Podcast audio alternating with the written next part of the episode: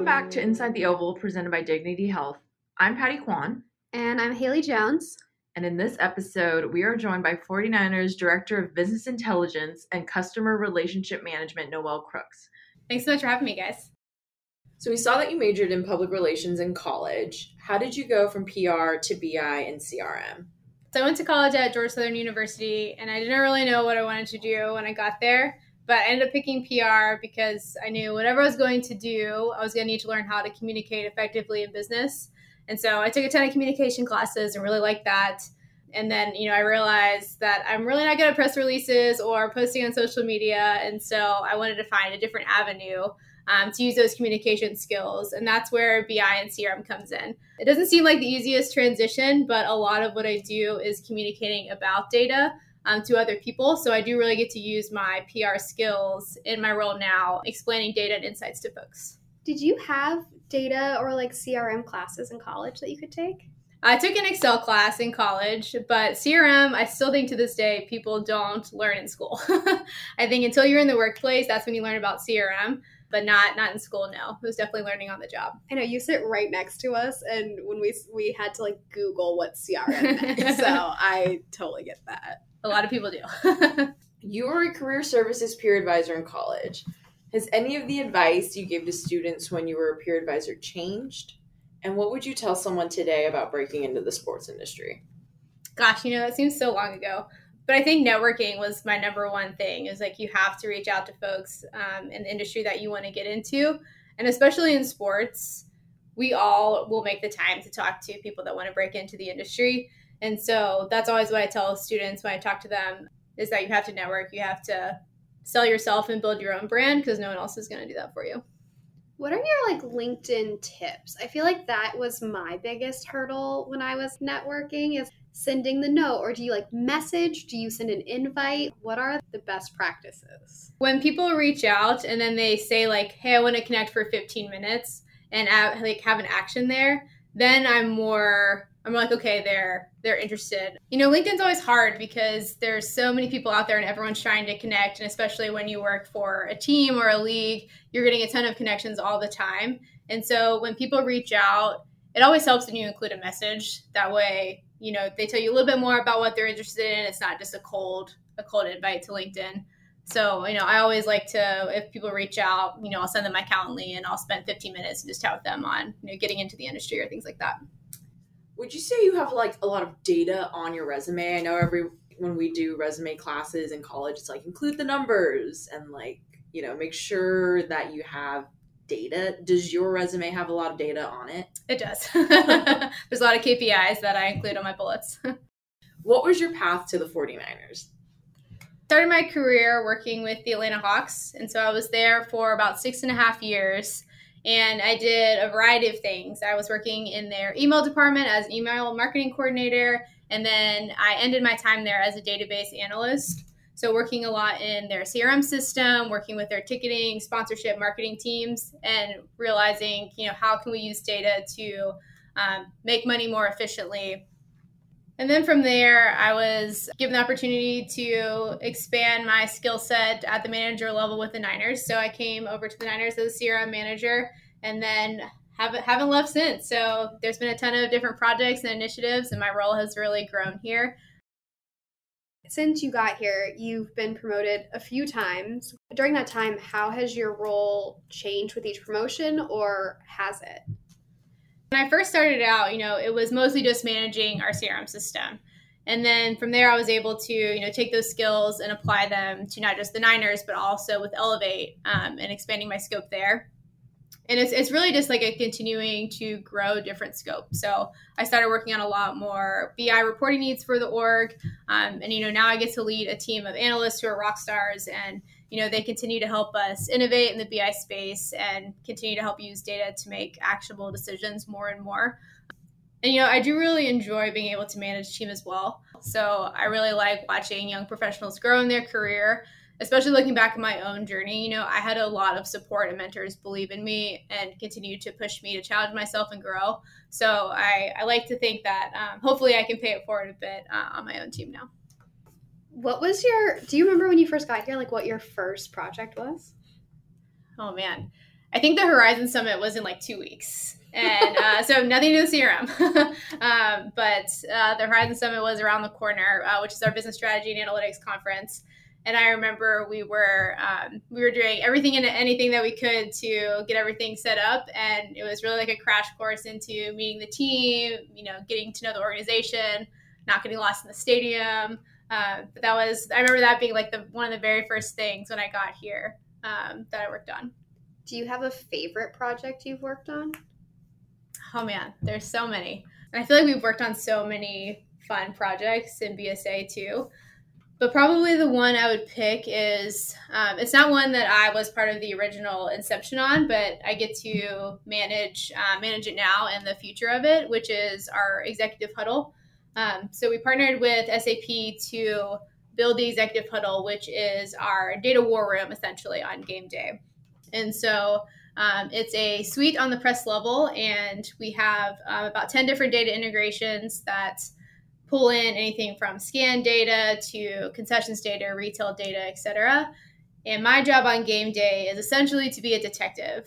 So figuring out what those issues are, how can we solve them in real time, and then how can we improve that fan experience in real time instead of having to wait for the next game. So that's been a ton of fun to, you know, take that take that on and see where we can we can make changes. Plus, during the foundation auction, I don't remember which Oh, yes. one. Didn't that go for like a lot of quite a bit of money? You guys Yeah. had like come Yes. work with you for a day. Yeah, yeah, I do a lot of demos um, and you know share our story and show people how we're using data, and everyone everyone really loves it. Everyone's super interested, so it's it's a ton of fun to talk to different teams and organizations and um, you know help be a little bit of inspiration for them too. You said you played detective on game day.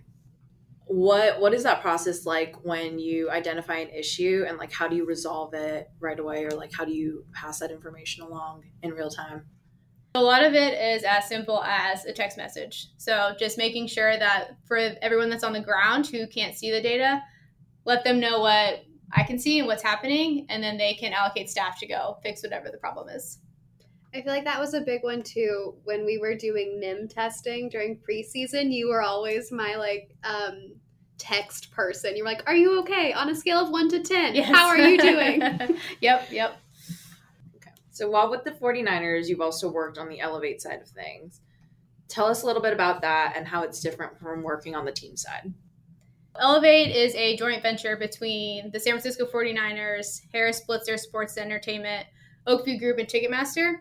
And so I was able to help support Elevate on a lot of their insights projects. So that's anything from feasibility studies, product mix and pricing models, market surveys, helping teams set up their CRM systems, um, things like that. And you know, it's really a ton of fun to be able to work with other teams and clubs in different leagues and be able to help them solve problems and optimize their processes.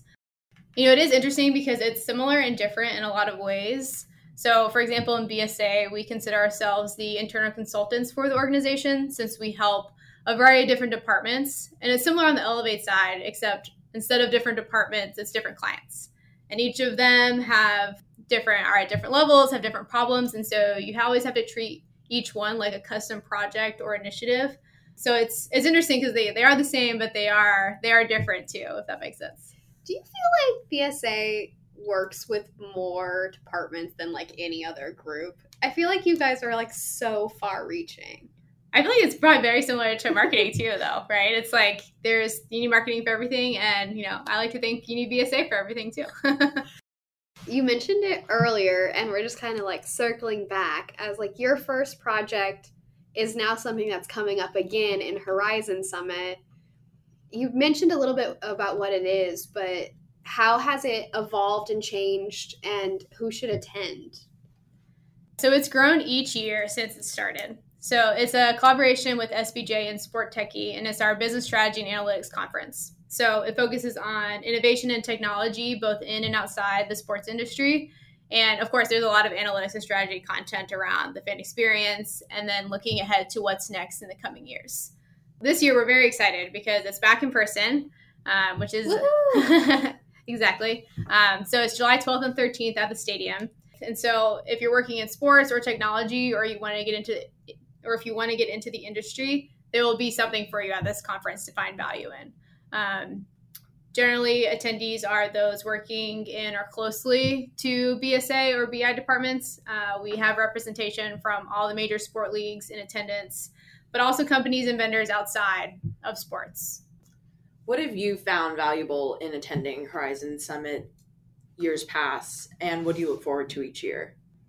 Honestly, getting to meet and network with everyone, especially now, you know, after the pandemic, you know, it's great to hear what other other teams are doing and what other people in the industry are doing. Um, you know, we all have this shared experience of working in sports, so being able to have a, a space where we can connect and talk about different initiatives um, is really great.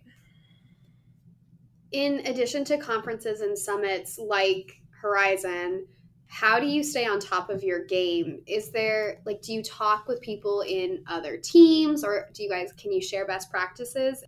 From a BI perspective, we have a pretty broad network and we actually meet on Zoom every other week. And so we'll do show and tells of different dashboards teams are working on um, and just share any questions people have or any problems that certain certain clubs are dealing with and if anyone has solutions. So we do have a very good um, business intelligence support group in sports, which is one of my favorite things. And also I read a lot of newsletters. Uh, so SBJ, front office sports, those are those are my main two it's great to see what other teams are doing, but also keeping up with what's going on in the tech world. You know, we we do live in the Bay Area, which is a great place to be. There's tons of tech and innovation and crazy ideas out there right in our backyard. So being able to be in that space and, and learn from what other companies are doing outside of sports is very helpful too.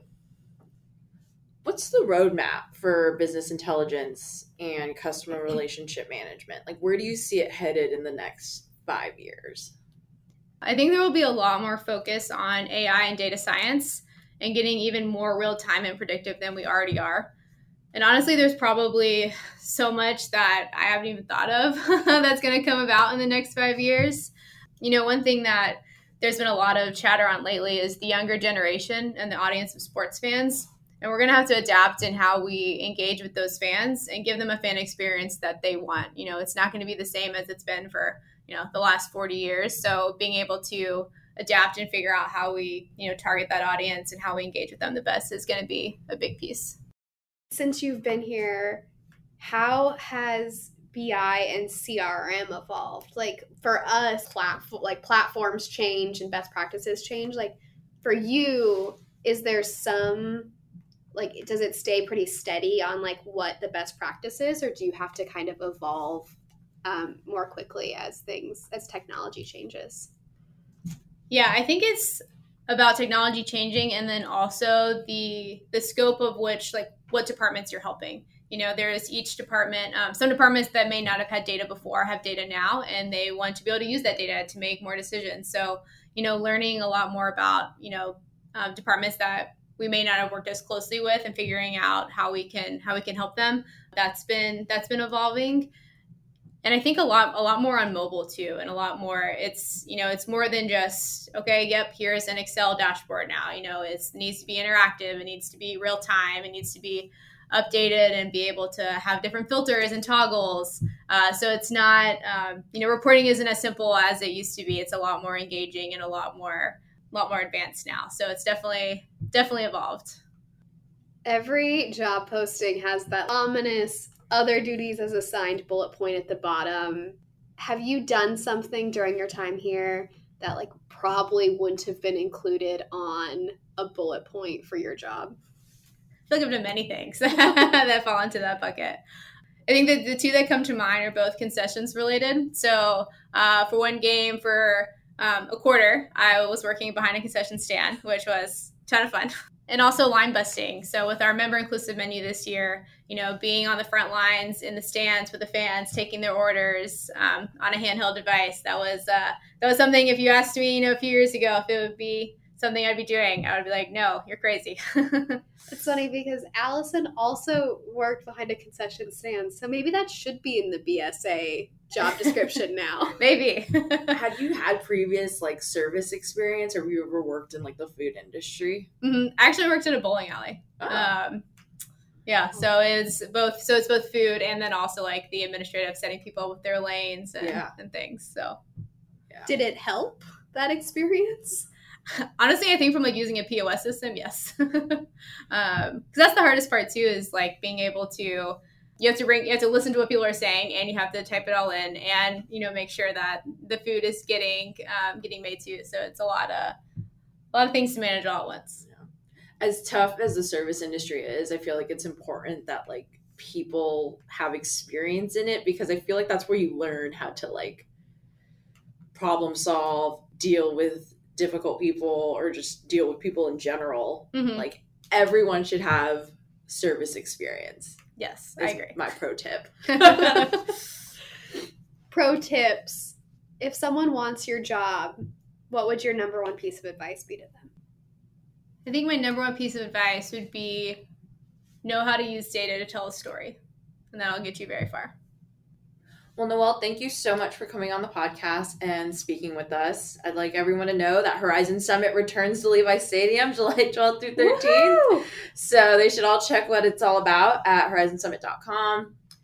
Noelle will be there, and we hope to see you all there too.